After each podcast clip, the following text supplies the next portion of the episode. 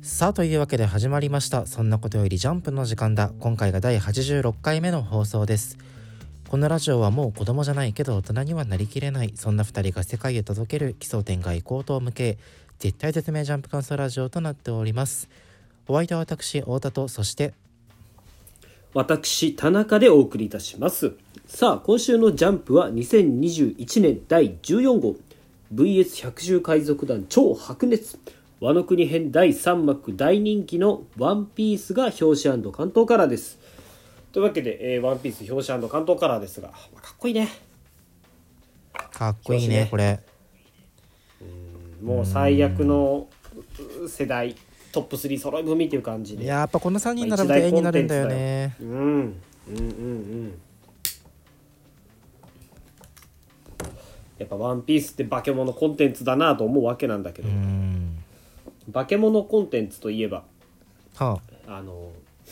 今日かな今日から「あの新エヴァンゲリオン」が公開ということで、あうんまあ、化け物コンテンツといえばっていう「エヴァンゲリオン」のとうとう完結編ということなんだけど見たいや当然見てないけどまあ俺も当然見てはないんだけどえジョハ Q の続編うんなんそうだね。上波球新で終わりかな。はあジョは見たんだよなジョは、上おもろいよね。うん、えあの「翼をください」歌うのってジョだよね上だと思う。でもなんか俺さももう昔だからあんま覚えてないけど。そのエヴァ好きな人がさツイッターとかでうん。劇場版の「エヴァンゲリオン」ってこうなんだよみたいな説明してる図を見るとさうん。なんかパラレルワールドみたいなの多すぎてわけわからんくならんいや、エヴァはマジでわからん。 あの、俺、俺エヴァ、あんまりテレビシリーズ見てないっけテレビシリーズは全部は見てないね全部は見てない。俺テレビシリーズも一応見てるんだけど、まあそれもちっちゃい頃だけどね。見て、俺のいとこがね、エヴァ好きで見せてもらってたんだけど、あ,、の、まあ2クール20何話あるじゃん。うんでまあ面白いじゃんテレビシリーズっはて、いはいはいはい面白いのよで面白くて残り2話ぐらいまでさうわこれどうなるんだろうあと2話でとうとうこの世界の秘密がネルフって何なのか明かされるんだと思ったらあの終わり方でさ、まあ、有名なうーんなんか最後でその後9位、ねそうそうそうさうん拍手して終わるやつねうんうんで最後その最後じゃないやその後その急劇場版見ても分からんくてでいよいよ俺が小学生か中学生か忘れたけど新劇場版やるってなって上波そして9まで見てなお俺はエヴァが分かってないからうーん考察見ても分からんだからなんか俺はもうあれなのよねエヴァとは距離を置くことにしたのよね、あ そうなんやうん、とりあえずあれがロボットではないことを理解しとけばこうなんとあいそううかだねあの、うん理理不尽な暴力に遭うことはないねそうそうそうそう熱烈なあファンれから、をね、ロボットと言わなければうんそうそう何かこう後ろから刺されることはないからそれだけ抑えて生きてるわそうそうエヴァって教養がいる気がしないなんか見る上でさあーその神話ほとから結構あのきそうそうキリスト教とかを結構下敷きにしてうるん北欧神話とかも関係するのかなっていうもあって知らんロンギヌスの槍とかはそうなんかな俺も全然そロのンギヌ詳スしいはことでもにとかは知らないんだけどあそうかキリストを殺した槍かうんついたやりだね基本的にはキリストなんじゃないかな、うんキリスト教なんじゃないかそなうのあーっていうのがあってさまあツイッターは結構盛り上がってるじゃない「新エヴァンゲリオン」まあまあ親和性高いよねそのまあエヴァ当って然いうコンテンツとそうそうそうそうそうそう Twitter はさそうそうそうでまあネタバレ回避のために100個ぐらいキーワードミュートしてますとかって話もあったりして、ああさすが鬼鬼ドル箱コンテンツだなとは思うわけなんだけど、まあ、我々はね「あの週刊少年ジャンプ」というこれまた一大コンテンツに対してね地の足地に足のついた、えーお話をしていければなと思っております。はいどうもというわけでというわけで今週もアンケートの発表に参りましょうどうぞ私太田から1位は「ほの見える少年」2位が「ドクターストーン」3位は「高校生家族」ですはい私田中の今週の1位は僕のヒーローアカデミアそして2位ドクターストーン3位逃げ上手の若君となっておりますというわけで1作品目参りましょうどうぞ私的に今週は完全に1位です「ほの見える少年や俺耳疑ったよ」なんでなんだよいやそんなねあのこんなクソ漫画入れてとは全く思ってないんだけど当然ねあ1位かって言われると俺は甚だ疑問なんだけどいやこれあれ、うんあのけけ掲載順後ろの方から入れてるってことあいやいやいやいやこれもう本当に真剣に完全に真剣に1位おうじゃあその理由をちょっと聞かせてようんまあまずあのーそうだね研磨と天狗の関係性、まあ、先週もうん研磨が天狗を身を挺してかばったりとかねうんすごく、んまあ、描かれてるところなんだけど今週とうとう彼らのつながりが強すぎて一体となって戦い始めたの。これはね少年漫画の文脈で言えば、これほど熱い展開ってないわけよ。なるほどわかる主人公たちが主人公とその相棒がもう幼い頃から一緒に過ごしてきた中でこういつか心を通じ合ってであの一方は天狗たちを守り一方はその天狗たちが、えー主主人に応える、うん美しくない美しいのかもしれないでしょおうえそのまあパートナーと合体する展開が熱いっていうのはまあわかるうんあの流星のロックマンってことあそうだね流星のロックマンだねえっとグレイガーだっ牛け牛尾とトラってこと 牛音トラでもいいようんもうこの際何でもいい よ何でもいい、うん、っていうことでいいのかかっこいいしああれかあのえっとあのナルトとクラマが手を取り合って戦うってことああそうだね最終的にそうだねうんあっていうことあなるほどねまたそのなんだろう飼い犬に手をかませるのおしゃれ具合あこれはわかでるしょそれは俺もうすごいいいと思った、うんうん飼い犬に手をかませるって、まあ、飼い用句の文字入りだけどこれ普飼通にいいい犬設定だにな手をかまれるっていうねもう知ってで飼い犬に手をかませる何してるんだろうと思わせといてのそこからねトランスんカムイ体現、これはねすごいかっこいいのはわかるんだけどこれが前振りってことでしそうなのょよ要はなるほどねこのカムイ体現を見てヒントを得た主人公が自分たちも神通力でね体を包み込んでその天狗の本領を発揮するっていう主人公の成長パートとして見ても熱いしうんその、えーパートナーとの絆の深さの描写としても今回うまく働いてる。えこの研磨は主人公なの俺が知らないだけで研磨はうん主人公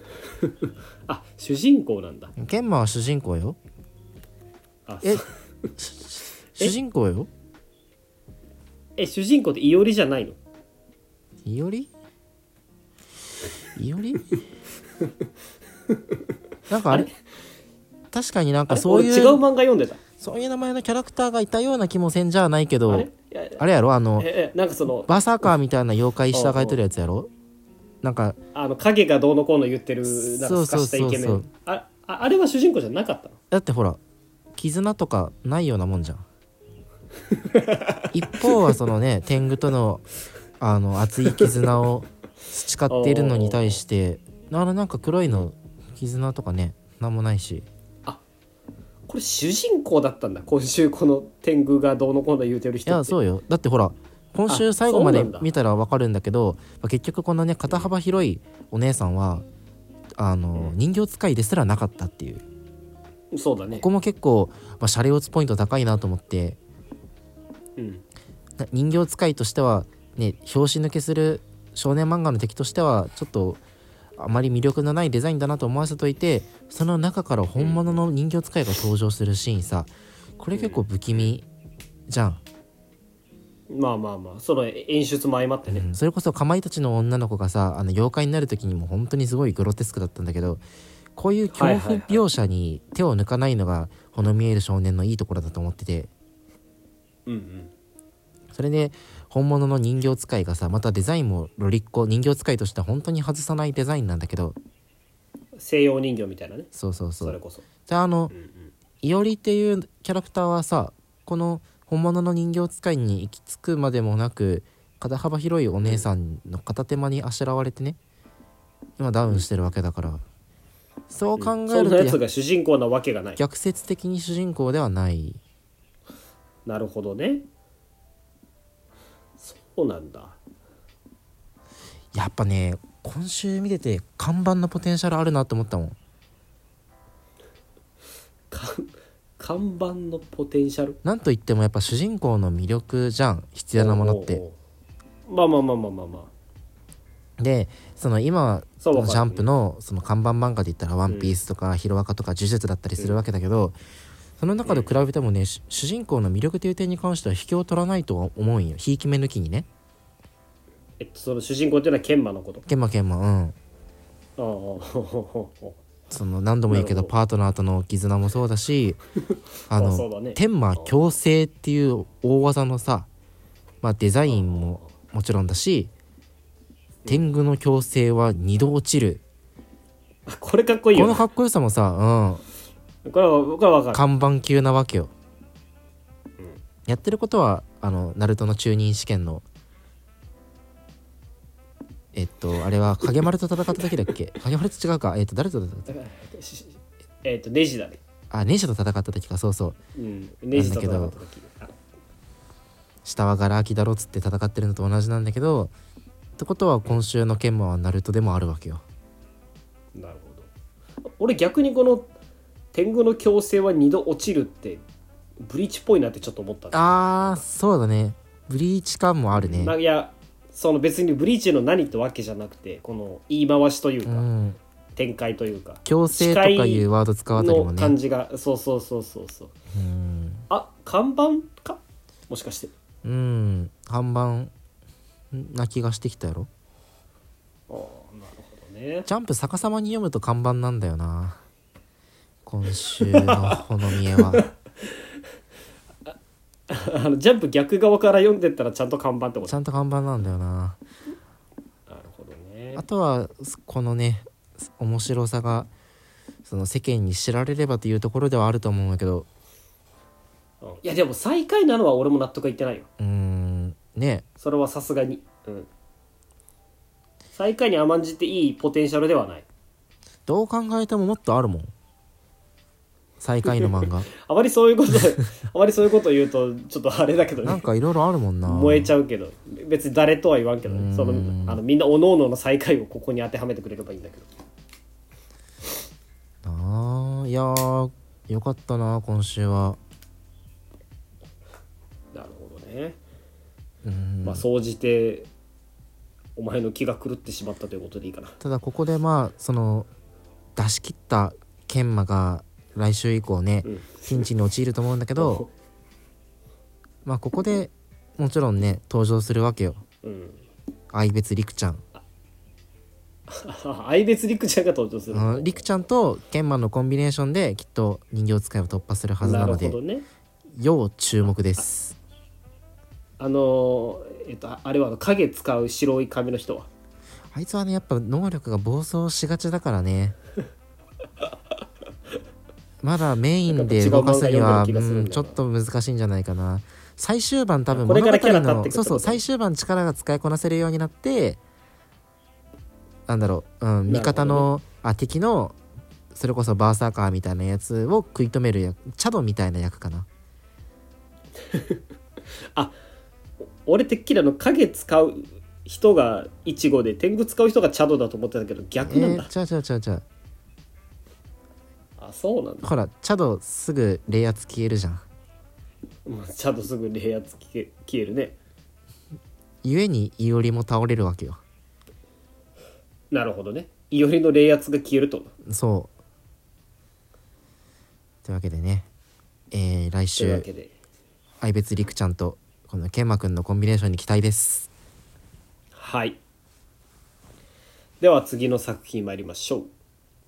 歴代継承者が勢ぞろいやっぱりデクは主人公でした僕のヒーローアカデミアです今週のヒロアいやよかカ。ったおおー、ヒロアカだか。ね、まあまずこのさ会議シーンってその少年漫画の王道じゃないもういろんなもはや漫画で見るね。それこそ「ワンピースだったり「ブリーチ」だったり「ナルト」だったりでこういうねあの会議シーンって出るんだけど大体、まあ、敵側の会議シーンって多いじゃないまあ多いそうねそうまあ有名どころで言えばアランカラのシーンとかねうあのそれぞれキャラ立ったやつらがキャラ立った言動をしてみたいなのが多いんだけど今回は一度今回一度に返してるのはえっと「ワン・フォー・オール」の歴代継承者たちんまあ要はご先祖様なわけよねまあそうだね言ってしまえばご先祖様みたいなもので基本的にこの9人全員が8人か8人全員が7人か7人全員があの向いてる方向が一緒なわけよ。うんそうねそうそれぞれみんな紡いできた思いっていうのがあって最後デクに今渡ってる状態っていうだけだからこうストレスがないというか喧嘩がないじゃないこの会うん会議の中で。うっんうんていうストレスのねなさはねすごいね良かった。こので一個気になるのが、この7人いるんだけど椅子に8人かお8人だねいるの8は人いるなうんあれこれオールマイトもいるのこの中にまあ最後の燃え燃えてるのがオールマイトかなと思って一応その継承の順番順に並んでるからさ最初の見開きのさ左側は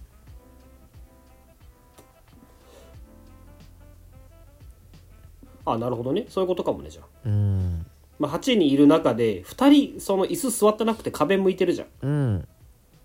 これ何なんだろうなって思うんだけそどう何なんだろうねね何なんだろうねまだまあみ伊豆デクが使えてない個性とかなのかなまあそうなんだろうけどなんで後ろ向いてるのかなってまだあれなのかな、認めてないのかなデクのことをまあちょっとまだちゃんと挨拶してないから恥ずかしいこのさ2番目のさうん人いるじゃんその左継承順並んでるっていう上から2番目、うんうんでこれ背中向けてる左側の人なんだけどはいはいめっちゃ爆豪っぽくないいやーそうなの気のよせいかな、あの背中も髪型もだし腕につけてるのも爆豪っぽいんだよねそうそうそうそうそうそうなんか関係あんのかなとか思うけどそれもあれなのかなあの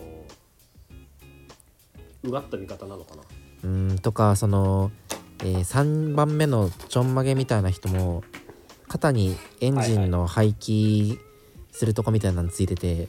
おおなるほどこれねもそのインゲニウムというかさインゲニウムはまあ足についてるわけだけど、その腕盤みたいなところはあるよね。うんなるほどねまあそんな継承者たちとお話をして今後の方針を決めていくって回だったわけなんだけど今週その一つ明かされたのが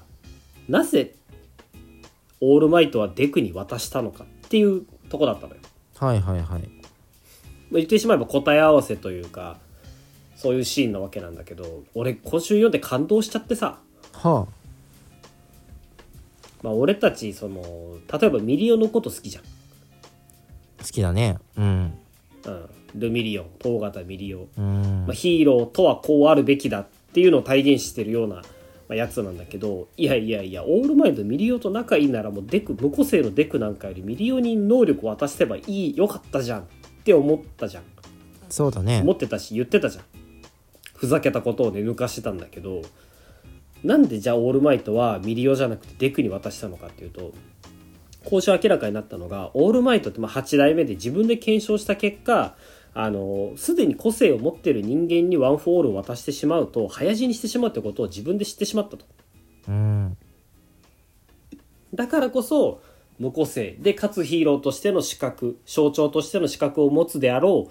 うデクを選んで渡したっていうことそしてあのシガマルタが言ってたあの個性得意点っていう問題もここに絡んでくるってもう完璧な回答なんだねなるほど。しちなみにシガマルタはね単行本で名前変わってるんだあよ、ね。そうか名前変わったんだっけそうなんだよな。あのいろいろあってね。いいろいろあって名前変わっちゃっだたんっだて名前変わって正しい今の正確な名前は何だったかな、なんかあるんだけど氏ね子あそんなそん氏な名前子ドクターだっけうんそんな感じだよねうんそうそうそういやうんーなんでデクが選ばれし者になったのかっていうのがここに来て完璧に回答を示されて辻褄合わせとしてねいいややそうかすげえなと思ったいいね、うん美しいねそりゃそうだろうって思うもんちょっとうがった見方をすればまあここに来てその陸続けてきたなとは思ったけどいやでも最初から考えてたんじゃないかなって思うけどね俺はなるほなんどか陸続けてた割には無理がなくないいやーやっぱだってね50歳ぐらいの第一線のヒーローに継承させたらその後の寿命短くても一番強くないそれはちょっと非人道的すぎるんじゃない エンデバーにさそんなエンデバーにさそんなそのうんナンバーワン確ヒかにーローとしての力とその寿命どちらが欲しいか言ったらさ2つ返事で多分ワン・フォー・オール継承するよ確かにそうだけどでもエンデヴァーはほらメンヘラおじさんだからヒーローを足りえる資格がないんじゃないですかヒ確ーかローにと確かにいうか象象徴を足りえる資格がないような気もする、うんいや本当にでも綺麗につながってねうん、美しいうんまあ強いて言うならもっと早くこの設定開示しててもよかったんじゃないかなという感じはすうるけど、んまあそうだねするとまあやんややんや一回やに言われずに済んだやろしね「うんヒロアカ」っていう作品自体が、うんうん俺実はさあの考察でそのさ見たやつが見たやつがあってさうんその今までうのんワン・フォー・オールの継承者がみんな名前に数字が入ってるってのがことであなあまあそれはそ七代う目はまあうんみんな思ってるよね志村奈々だ志し村奈々だったりねうん八木俊則緑谷8代伊目は八豆木俊則、うんまあ10番目に信楽戸村とっていうところから信楽戸村が来るんじゃないかと思ってたんだけど信楽戸村もそうだし本名が天子だからね天子ああそうだねそうそうそう志村天子だからねそうそうそうと思ってたんだけどまあここ今週の話見る限りそうはならんのかなって思ってその個性を持ってるからってことうんすでに個性を持ってしまってるから信楽が継承することはないのかなっていうちょっと寂しさは感じたんだけどうんでも俺はまだ信楽がワンフォール10代目の継承者になるっていう線はまだ捨ててなくてはあなんでかっていうとまあまずデクと信楽が和解してまあ結局最後の敵はオール・フォー・ワンになるわけだから、うんうんうんデクと信楽が和解というか共闘みたいになってあの渡すっていう展開がまず単純に熱いからっていうのが一つ。はあでもう一つが結局オール・フォー・ワンに能力吸われて信楽も無個性になるんじゃないかなと思うんだよねなるほどねあーって考えるとどうなんだろうねかもしくはワン・フォー・オールを結局なんやかんやって奪われてオール・フォー・ワンにね奪われて、でもオール・フォー・ワンの中にいる信楽が奪い返すとかねうーんっていう話、まあ、とか、まあ、いいろいろ道はあると思うんだけどまあその最後の継承者としてそのワン・フォー・オールの行き着く先としてねこのままずっと緑や伊豆くデクが持ったままなのかというよりもむしろそのうち信楽戸村が継承してで彼の個性と融合することでワン・フォー・オール自体が消えてしまうみたいな終着点も綺麗かもしれない。なるほどなるほどそれもいいねでもさやっぱ、まあ、それもありだけどそのやっぱ最終回で最後デクが継承して終わってほしくないえデクが継承するって何を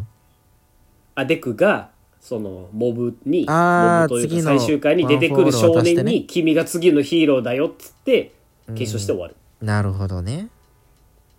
それもまあその熱いじゃんうーん確かにでもうっかり個性持ちの子供にデクがさワンフォーオールを渡しちゃったらもうあげた瞬間ななんだろう爆発試算するんじゃ爆ない発資産するかもし れない確かにあのワン・フォー・オールの器足りえるにはやっぱ体鍛えてないとダメみたいななんかね嫌いなやつにデクの髪の毛食わせたら爆発するんだなって確かに確かにそうかもしれないそういう使い方なんかな最後確かにだってオール・フォー・ワンとかあんだけ個性いっぱい持ってるんだからもうパンパンなんじゃないメモリがで最後で髪の毛食わせて内側から爆発資産させるっていう技もあるかもしれないなんて非人道的ないや本当にうんそれで言うとやっぱエンデバーも爆発飛散するんじゃんするやろなあいつはでもそれで言うとさその複数個性持ちはもう個性得意点の関係できついみたいな話になってるじゃん今週うん轟はどうなんだと思わないでもすんでのところでねショートいやだからやっぱもちうょパっツパとツなんかなちょっと爪の甘さみたいなとこないそのメタ的な見方をするとそういうことなのかなうーんなんかねいやいやちょっとうがった見方をしすぎな気はするけれどもうんだからまあワンあのーヒロアカに関してもある程度ライブ感で呼んでいった方がみんな幸せになれるとは思うからあ漫画ってライブ感で読んだ方が幸せだからねそうねあとはもうほそんまの信楽戸村を殺すってどういうことぐらいに思ってね来週以降楽しみにしとこうかなそんなかそれぐらいのスタンスでいいんじゃないでしょうかこれね早く後ろ向いてる人たちも席に座ってほしいけどねそうそうそう、まあ、やっぱちゃんと能力見たいしねみんなのうんえやっぱ複数能力を使いこなす主人公ってかっこいいじゃかっこいいんねそそういうようなデクに期待したいけどねはいというわけで次の作品どうぞはいそしたらやっぱりどこまでも地に足についた漫画ですドクターストーンはいドクターストーンお互い入れた枠ですがいやーねうーん入れるたびに言ってるけどまずはその科学に紳士だよねそうだね科学をテーマにした作品である以上科学をちゃんとリスペクトしないといけないっていうのがよく表れた回だったと思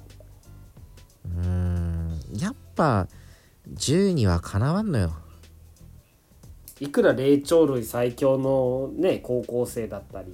いくら戦闘民族だったりしてても結局銃の前ではみんな等しく無力っていううね、ーんそれそれがもうね人間の科学のね強さでもあるわけでドクターストーンってやっぱこうねポンポン話進むから結構ご都合主義って言われてて、まあ、当然ご都合主義って言われる理由も俺はよくわかるんだけどうんでもやっぱりあのこういうところでちゃんとね暗義に司たちに制圧させないっていうのはやっぱドクターストーンとか稲垣先生の稲垣先生たるゆえんだなって思うようん地に足ついてるというかね。この漫画は基本的にはその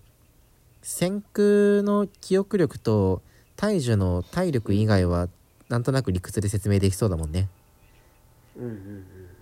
この2つに関してはもうどう描いてこう考えてもファンタジーな気はするんだけどうん、そうそうまあそこもまたねケレン味っていうところで大事な点だし、漫画的でねうんうんうんところでやっぱそのまあ一度はね司が敵をワンパンにマヤだっけこういうマヤをね、ワンパンで倒すところのカタルシスであったりとか、うんうん、あとはそのね銃を持った軍人相手に圧倒するっていうこう驚きもあるわけやけど、まあ、ただもう次のページでは、えー胸を打たれて、えー倒れるうんうんうんうん氷河は琥珀をかばって、えー命を落とすし琥珀ですら通信機を破壊した後は、えー四方八方から撃たれて命を落とすはいうーんまあそうなるよなまあそうなるよでもドクターストーンって基本的に死なないというか生き返るじゃんうんそうなのよだからどうせ生き返るんだろうっていう気もやっぱあるのよねそこもよく言えば少年漫画に紳士というかうんやっぱり今こうキャラクターが死ぬ少年漫画多いけど少年漫画の王道で言えばね味方たちが力を合わせて、えー困難に立ち向かって乗り越える、だまあ、誰も死なない物語がいいわけじゃないけど、まあ、それが一つの理想だとは思うのでうんうんそういう意味からも先空のき何かしらの技術起点によって彼らが助かるっていうその一種の安心感はあっていいんじゃないかとは思う。うんそういう安心感はあるのにでもやっぱちゃんとさあの司たちが死んだんだっていう絶望感みたいなものもちゃんとあるじゃん同時に、そうだねうん絶望あ感ねいいバランスで成り立ってるなって思うよやっぱねそこで言うと坊一先生の画力によるところが大きいとそう思うだわねうーん司が最後かつて消そうとしたものは希望の死になったってなんて素晴らしいい絵なやんだここいいよね美しいよ、その後の「頼んだよ先空」っていう司の表情もねうん俺もいいもん感慨深いわちゃんと血流してるもんねリアルにいやそうなの綺よ麗な顔じゃないよ鼻血出しててボロボロでってなってるけどいやかっこいいぜまあねうんただなんかその今週司が言ってるけど氷河はもうはっきりと絶命しているって書かれててうんうんで、ひょうえーっと司と琥珀も長くは持たないまあそのメデューサがどれぐらい復活の修復作用があるかってところによるとは思うんだけど今週の書かれ方見ると氷河はもしかしたら助からんのかもなーとちょっと思わんでももなういなんかそうだね本当に死んだかもとは思うぶっちゃけ氷河ちょっと嫌なやつじゃん、まあ割と最後まで嫌なやつでうはあったんけど、今はね味方然としているとはいえうんやっぱちょっと油断できないキャラクターでここで処理できると、まあ、最後琥珀を守って死んだっていうのもあってねその、うん話の展開としてはまあ氷河というキャラクターの処理はしやすいんだろうけどうんでもこういう処理の仕方もなんか稲垣先生らしくないなとも思うんだけどああなるほどねなんかもっとちゃんと見せ場作って、ね、殺すなら殺しそうな気もするうんあとあのソナーマンの右京があいつほら誰も死なないことを理想として先空の味方してるから、はいはいはい氷河が死んだら多分寝返るねそこまでいくのそんな極端なやつなの、うんあいつってもうドクター・ゼノンあの配下として先空への恨みつらみがでもでもドクター・ゼノの配下にはもうソナーマンいるからいドクター・ゼノもいらないんじゃあないいらないのか通信兵みたいなやついるじゃんそっかあいるねあそっかブロンコみたいなだから こっから一人で生きていくんかもねあじゃあ先空への憎しみを抱えたままその味方をし続けて最後の最後で裏切る黒幕だなうーんまた雑な考察をして夜桜さんちは健吾が裏切るしドクターストーンはね 右京が裏切るのよね右京が裏切んのなんかそんなパッとせんやつが裏切っ裏たと切ころるのでなよとね思うけど、うんまあでもアイゼン隊長の例があるからなそうなのよ私が手に立つするんか右京がね右京がというわけで来週以降右京のオールバックに期待して読んでいきましょはいうでは次の作品参ります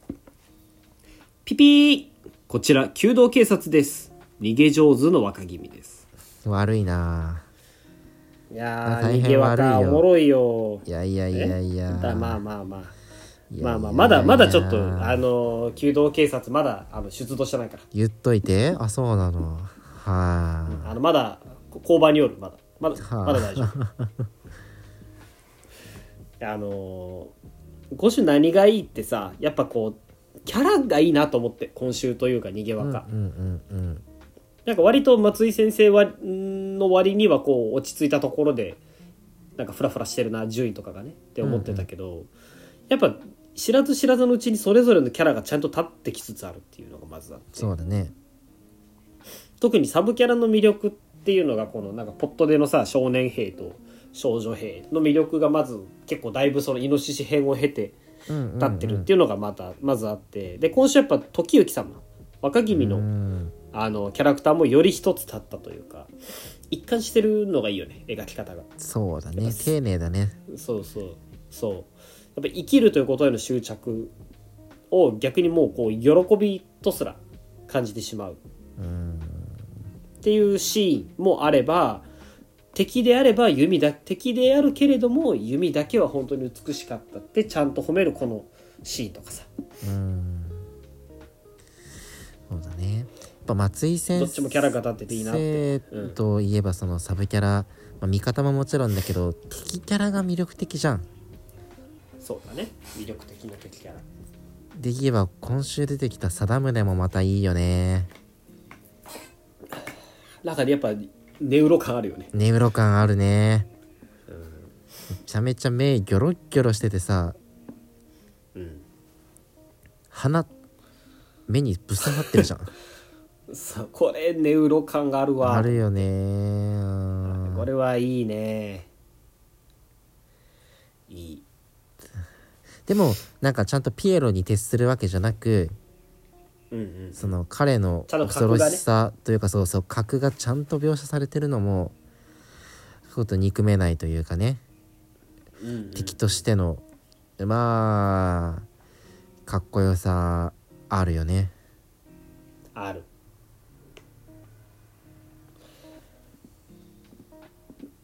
まあ時行様は、ね、鎌倉武士は武芸百般といえども、まあ、冒頭で訳されてたようにあの武術の才が基本的にないとうんうんそういうまあ戦う才能がない理由とかねこう体中の筋肉が逃げたがってるみたいなうんうんうんうんそういう理由付けとかじゃあなんでそんな風に戦えないのにあのこの間叔父上の首を切り落とせたのかそういう細かいところをねちゃんと理由付けてくて松井先生の良さもあるんだけど唯一こう時行が才能を発揮できそうなのが弓だと。で今回出てきたその目玉ギョロギョロおじさん貞宗だっけうんうんうん貞宗は弓の名手として描かれててこれからその敵の技を盗んで時行様も一皮むけるみたいな展開になるのかなとはまあ思うんだけど貞宗指うまいかうん出た出た出た出た出勤しとるよ出出動ああ出勤してきたあああああああサイレンが遠くで鳴り響いとるこれダメいなやの私ね警こ察的うに大学いやそうそう ね別に、ね、弓道警察あれだけ嫌われてて俺も本当に良くないなと思うのよ韓国のアニメとかでさ弓道がどうのこうの言ってる弓道警察しょうもねえなって漫画の面白さってそこじゃねえだろと思うのは分かるしうん言うのが野暮っていうのも分かるのよでもやっぱ俺はね大学の頃弓道結構ガチでやってたからうんまあ高校大学と7年間も俺は弓道に本気でや向かっ向いてたっていうのがあるからやっぱどうしても気になるところは気になっちゃうのよほ別に取り締まる気はないけどうねうん気になっちゃうのは気になっててじゃあどこが気になるのかっていう話をししてもいいんだけどでも伝わらないじゃんまずまあまあそうねこの「霧」っていうさ弓引き絞ってるシーン見てよあめそこ見てるようんあのね弓道ってぎゅ言い出してるじゃんもうもこれ俺じゃないから言ってる、あーはいはい弓道警察が言ってるだけだ 弓道ってねあの言ってしまえばこう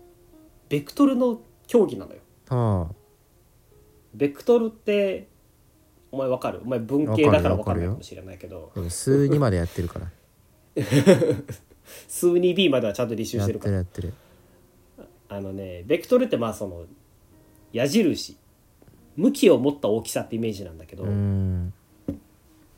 弓道ってその4本持って1セットなんだけど4本とも同じ動きをすれば理論上当たるのよはでも同じ動きって言っても難しいからじゃあ何を気をつけるのかっていうと骨格と筋肉なのよねあは関節ってじゃあ例えば肩を見よう両肩関節って骨がはまるくぼみと出っ張った骨の先っぽっていうのががっちり組み合わさってその周りを筋肉とか腱とかがくっつけてるっていう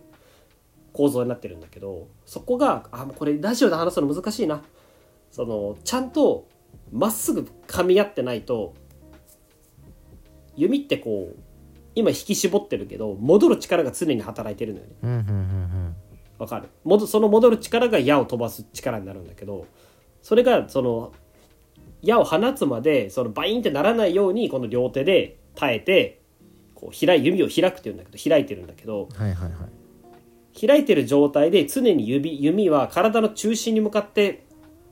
戻ろうとしてるわけだから、うんそれの反対側の力が指にかけないといけないのよ。うんでそれをいかにロスなくかけるかっていうと関節を正しくはめないといけないんだけどこのね時貞宗様はね関節がはまってないんだあー左腕右腕だねあ右腕の方おーはまってないんだこれ右肩がみ右肩が抜けてるのよ抜けてるって言うんだけど後ろ側にこうグッて引けちゃっててこれだと離れっていうこう矢を放つ動きが前の方にブレちゃって矢が後ろに飛ぶねこれは。はあそうなんだとかあとあの基本的に弓って両手でしか握らないから2本でしか保持できあの2点でしか保持できないのよでもそれだけだと狙いをつけれないからあと 2, 2点プラス2点の合計4点で支えるんだけどその残り2点がどこかっていうと胸とほっぺたなのよはいはいはいほっぺたに矢をくっつけて胸につるをくっつけてあとは両手でグッと持つっていうでじっと待ってよ良きところで矢を放つっていうのがあるんだけどこの貞宗様はねほっぺたに矢がついてないんだあと多分胸にもついてないはいはいはいはいこれじゃあねなかなかあのー当たらないねって思うんだけどでもほら聞いてるお前はさそのいやこれ武士の世界なんだからそんな現代弓道のルールとかそんなどうでもいいでしょと思ってるでしょ思ってるんだけどあーなんかそんな気はしてきたな違うのどうでもいいよえ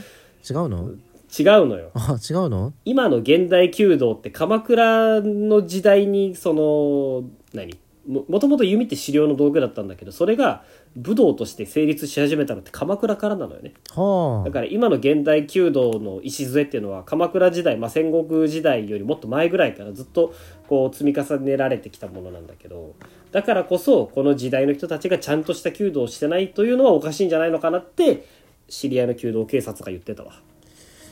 うーんここからここまでスキップしていいよってあの冒頭ラジオのリード文に書かせてもらおうかなあのちなみに俺このさな貞宗様のこの弓引き絞るシーンであと2時間いけ るから引きまあ言い出したらでもねそもそもこの漫画多い分やそうだよ第1話からね歴史警察出動してるんだよねそうなのかなもう出てる出てるき歴史警察えこの時代に人生ゲームはないだろうとか言ってるうん桃鉄はないだろうとか言っもてういくるらでも言えるからさそのやったらね「ワンピースには海賊警察おるしブリーチには死神警察いるんじゃないもうだからあれよねあのいかに頭を空っぽにして楽しむかというところに少年漫画は主眼を置いてねそうそうそうそうあの一番大事になると面白さだからねさまつなところにあのと気をとらわれて本質の面白さっていうのに気づけないようじゃ気づけなくなるようじゃもう人間おしまいだから俺はねお前が弓道警察に苛まれされてる間にねすすごいこの漫画のね今週の本質的な部分に気づいてしまってねやっぱ松井先生といったらその計算して作品を作り上げる、まあ、計算の鬼なわけだけどうんそうだねこの山での修行なんか見覚えあるなと思ってねなんか見覚えあるな売れた漫画でこのフォーマットなんか見覚えあるなって「鬼滅の刃」なわけよねわらか石かって話これ いや「わらか石か」とかねそういうなんかそのうーんちょっと浅いな俺浅かった浅かった頼重がまあ鱗滝さんうんでそので頼当然重時行が炭治郎うん、もちろん時行は炭治郎でまあ貞宗がサビトかな貞宗がサビトなのおうおうおうサビトかなそうだから来週か再来週か分からんけどあの目の前の岩を切ったと思ってたらえーあ目の前のサビトを切ったと思ったら岩が切れてたよろしく、そう鹿をいったと思ったらこう貞宗をきっといて貞るの宗だよっ。たあなるほどだから貞宗のほら烏帽子見てよいい感じの的が描かれてるから 本当だねぐるぐるとね確かにここ絶対最後刺さるよ確かにここ打ち抜かれそうだなうん鹿かと思ったのでじゃあちなみにマコモはえマコモマコモはマコモはマコモはちょっとまだ出てきてない節があるけ などるほどマコモはちょっとまだねまあサブキャラやからマコモなんて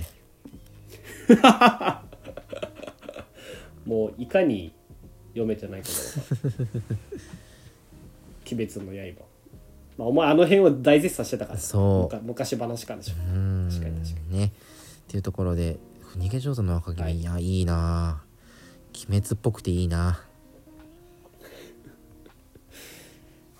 というわけでじゃあ最後配給っぽい漫画を読んでいきましょうはいラストです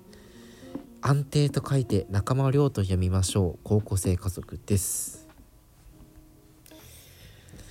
入れるね高校生家族ねもう2週連続で入れてるわけやけうどうんなんか3位がちょうどいいよね入れーるのん毎週面白いもう本当に面白い今週のねそのフォーマットはもう本当に俺たち世代なんだけどアンジャッシュのコントだよね、 そうだねやってることマジアンジョッシュエンタの神様で100回見たもんこれ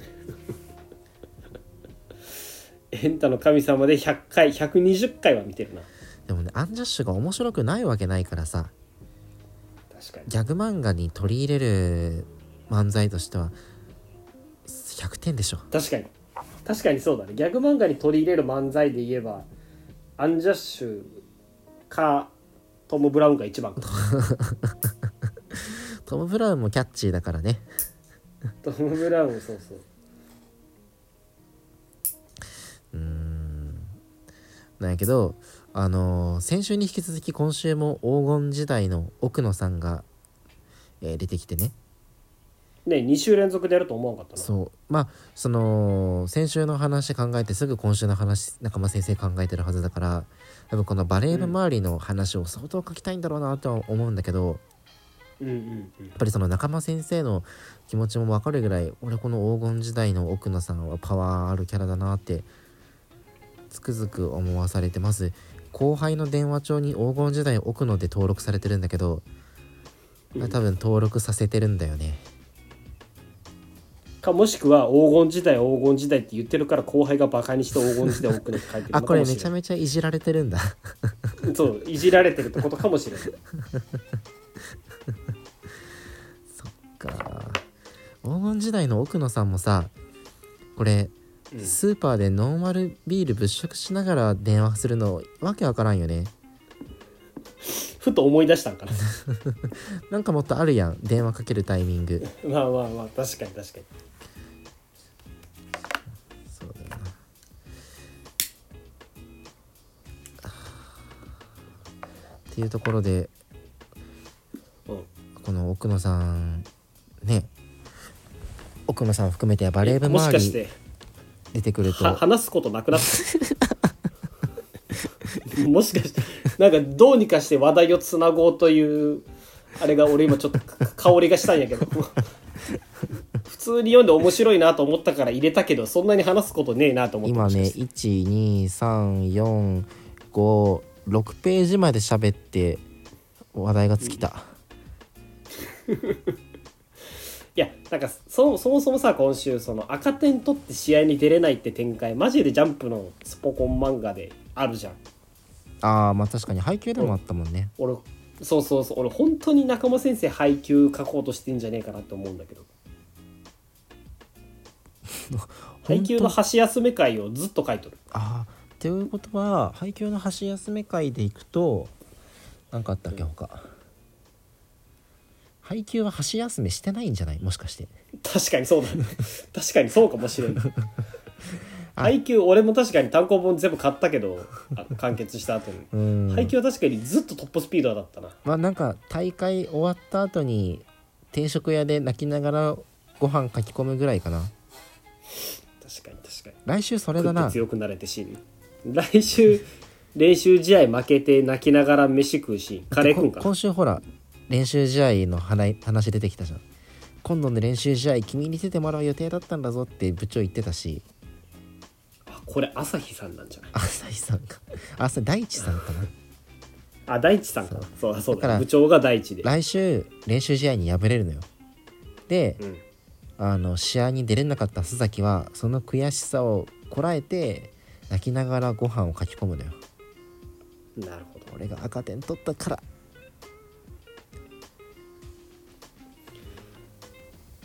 あのーこ先々週ゴメス会だったの覚えてるあーゴメスが太る話ねふそうそうあれあの話もめちゃくちゃ好きでアンケート入れてないんだけど、はいはいはいゴメスが出てくるだけで笑ってしまう顔体になってしまったよめちゃくちゃもしもゴメスのシーンが一番面白かったゴメスはな表情がずるいよね俺あんま絵で笑かすタイプの漫画好きじゃないんだけどゴメスに関しては立ち姿といい表情といいそれだけで面白いんだよな誰も突っ込んでないけどもう「なーん」っていう鳴き声すら面白く感じてきたもん誰も一回も突っ込んでないけどなんだよなーんってあーでもこれでまあその OB の黄金時代の奥野さんがイチローを高く評価してることが部長に伝わったわけでまあそうだねこれもまあススポーツ漫画でいうと王道だよね確かに隠した実実力を持つ主人公が、ね、監督と認められかて、そのマネージャーから実力を買われて、チームメイトに認められていく過程なわけでしょ、これからは。いはいはいうんうんうんね、練習試合ピンチサーバーイチロー激アツいいねフローターさん1回目失敗するんでしょあーいいねでも緊張してそっかーでも部長があのー次のサーブでもまたねイチローに託すんだろうねそうそうそう俺はでお前にかけて結る局最終的に緊張してジャンプフローター打てなくなるけどああのさ最終的にあのイチローのコーチがレジ袋を向かい側の席に持って行ってそれめがけていつも何平常心を取り戻して打てるようになるんじゃない 熱い熱いよ奥野さんの出番までバッチリある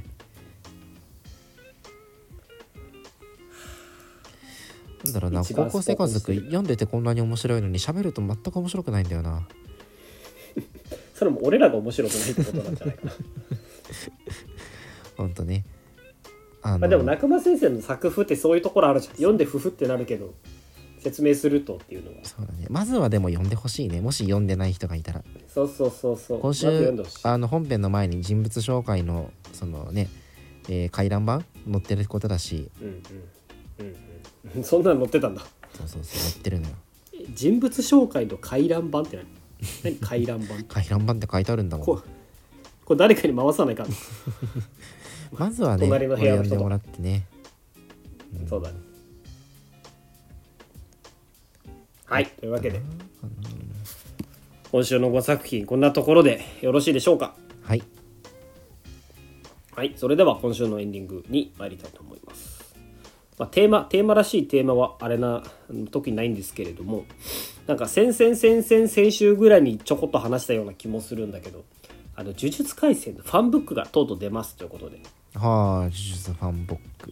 ファンボック。買いたいねーって話してたけど、お前絶対買わなかったじゃん買わなそうだったじゃん変わんねえ、大体こういうの、俺、ワートリーだもん、最後に買ったファンブック。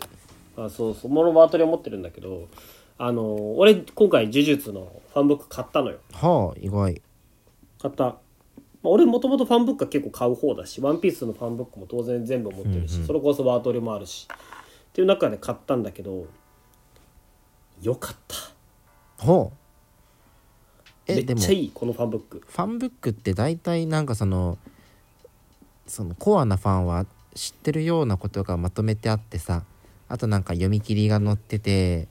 こう作者の一問一答みたいに載ってて、で物語が進むにつれて、その情報が古くなっていくようなもんじゃん。まあ、それはもちろんそうなんだけど、まあ、これからねちょっとファンブックの内容少しだけ触れるからぜひまだ読んでない方は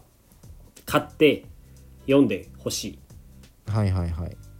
いでまだ読んでない方はここでねあのブラウザバックブラウザバックという言葉を今使うのか知らないけどブラウザバックしていただいてツイッターに「そんなことよりジャンプの時間だ今週も面白かった」って書いた上でファンブック買いに行ってほしいんだけどあのお前がまず今言ったようにファンなら誰でも知ってる情報って言ってたじゃんうん。一個新事実が発覚してあれ呪術廻戦の作者ゲゲいるじゃん、うんゲゲねゲゲの本名が載ってるんだけどえー芥見ゲゲの本名をうん芥見あげあげらしいよえー、術式にかかって芥る俺今見ししもしもじもって書いてゲゲって読むけど上々って書いてあげあげって読むらしい本名え高度な術式にかかってるの かな芥見あこれげあげにこれ見ていい聞こえたえあ芥見あげあげって言うらしいぜこれはね、まあそれは置いといて普通にいい企画だなと思ったのが格話解説っていうのがあっては0巻から8巻64話までを芥見先生が全部コメントつけてるのよあ、あそれすごいねそうこの時はこういう気持ちで書いてましたみたいなのを、まあ、言ってしまえばコメンタリーだよね原作者のオーディオコメンタリーみたいうんな、が載っててこれ普通に面白かったはしあのあの改めてこう例えば設定ワートリのあのファンブックとか普通に使えるじゃんあうんうんうんようわからん設定とか整理できていいんだけど呪術もそんな感じでこう術式順転とか領域展開とか何なんだみたいな話がもう一回整理できたっていうのもある。うんおーで、まあ、我々にとって何がいいかってラストのラストね久保太斗先生との対談が載ってるのよ。へえ久保太斗との対談そう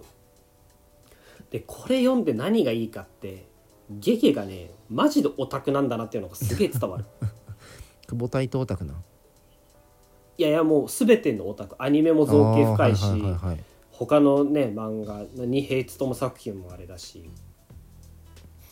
ていう中でなんでじゃあゲゲが漫画家目指そうかと思ったかっていうとブリーチを読んだかららしいよねはあねゲゲのお兄ちゃんがジャンプを買っててでもそれはお兄ちゃんが自分のお金で、あのー買ったジャンプだから読ませてはもらえてなかったらしいのよ、うんうんでもお兄ちゃんがいない時とかを見計らってこっそり部屋に忍び込んでジャンプを盗み見したで初めて読んだジャンプに載ってたのが「ブリーチ」の第1話でそっから僕は漫画家にを志しましたみたいな漫画を好きになりましたっていう話があって初期衝動が「ブリーチ」だったっていう話ほそううなるほどねだからまあ今でもこれだけちょっとブリーチナイズされた作風なわけやそうそうそうそうそのなんか呪術っていうとその読み切り版みたいなの特にないじゃん、まあ、ゼロ感がそれに当たるんやろうけどそうだねそゼロ感とか載ってんのえどういうこと載ってフるァンブックにはさゼロそのゼロ感分とかって掲載あるのあるよゼロ感の内容ももちろん含めてあああも僕作らうない解説されてるんだそうそうそうなんであのー、乙骨の髪型が変わったのかとか犬巻のキャラデザが変わったのかっていう話とかも載ってるし細かうん細かいやっぱ乙骨は髪型が伏黒とかぶるしあ乙骨とそう犬巻もそうだね伏黒とあのー、虎杖とかぶっちゃうから髪型変えたらしい、ほうあそれで言えばさあのそういえば今週の「ジャンプ」の話になるけどリカちゃん出てきたねうんあ出てきたねリカちゃんはだってもう出た出なくなるんじゃないかなぐらいに思ってたらだからまあこれあのリカちゃんとは別のリカちゃんなんだろうね別のリカちゃんなんあまあじゃないの漢字かカタカナかみたいなところがあったねもあるし、まあ、デザインも違うしああそもそもゼロ感でリカちゃん怪獣されてるしそうよねだから解除されたはずなのになんで出てくるんやろうっては思ってたんやけどそっか別のリカちゃんか、でも完全だからこれが乙骨があのあ新たに取得した術式なのかなと思ったけどねあー古今東西のリカという名前 の音量を刺激するそれが制約と制約なのかもしれないいやでも今週出てきたリカちゃんマジで完全ホローカイチゴじゃないなんか分かりやすくねそのインスパイアされとるというかオマージュしとるよねそうそうファンブックでも言われてたけどこれはこれをイメージしましたとかめっちゃ言ってるのよねゲゲうんうんうん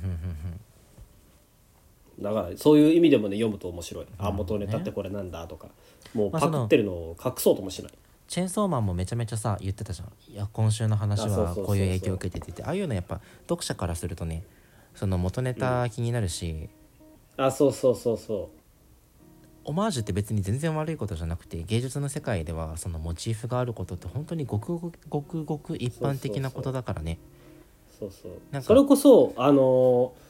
冒頭でエヴァの話したけど初期衝動はブリーチだけどそっから「ハンターハンター」と「エヴァンゲリオン」が乗っかったって言ってるうのね、んなるほどねだからそれこそバルバラジュラだっけあれ読み切りはまああそもうそろうエヴそうァだそっうたしねエヴァっぽいしあのー呪術ってやっぱ仏教結構出てくるじゃん、呪体クソーズとかでエヴァがそのキリスト教をっていう神話をある種モチーフにしたのであれば日本版の神話ということで仏教をモチーフにしたああなるほどねそうで久保太斗先生も仏教はやっぱすごい興味があるらしくて俺全く知らんかったけどあの呪体クソーズって、まあ、元ネタは当然あるじゃんんうんうん呪体クソーズっていう人間が死ぬまでのこう9つの過程を絵にしましたみたいな巻物が俺たちのね現実世界に当然あってそれがモチーフになってるんだけど当選要が挽回する時に頭に天使の輪っかみたいなのができるんだけどそこに呪体クソーズの漢字書かれてるらしい。はあ細かっね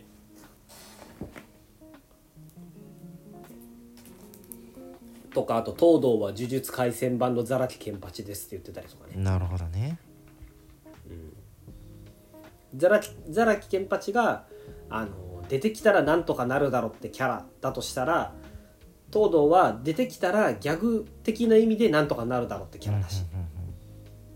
とかねなんかそういうこうここだけしか聞けない話があって俺はすごいね満足感があったうーんなるほどこれはもうでも呪術好きな人は買うしかない内容でね